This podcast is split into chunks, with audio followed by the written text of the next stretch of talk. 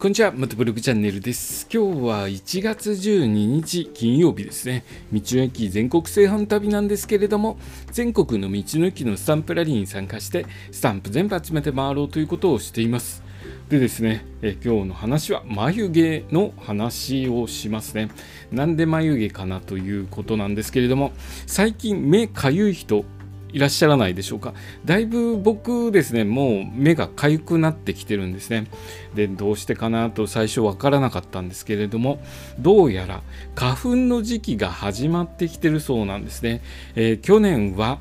記録的な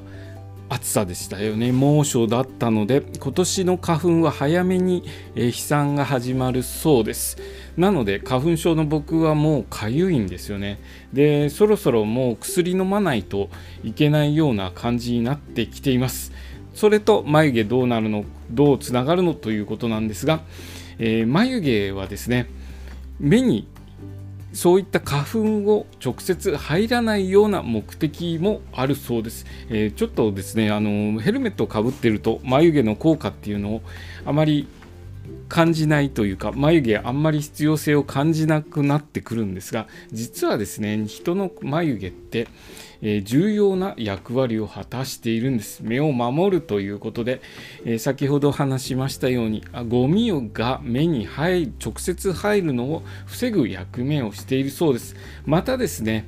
あの特に僕のようにヘルメットをかぶっていて走っていて暑い日とかは汗が滴り落ちてきます。その汗をおでこと目の位置の目のおでこと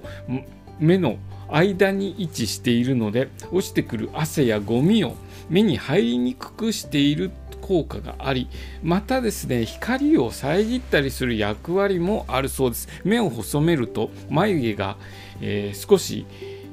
出てですね顔よりも少し出て、えー、日よけのような効果があるそうです。まあ、いろいろな効果あるんですね。眉毛、人間の体でそんなに眉毛は必要ないのかなと思っていたんですけれども、今回ですね、え花粉症と同時にちょっと眉毛気になって調べてみたら、えこういった理由で眉毛の役割があるそうです。その他にも大きな一番眉毛、一番これがえー、大事かなと思うんですけれども表情を作るというところですね。眉毛、えー、人間の表情を作る上で欠かせないものとなっています。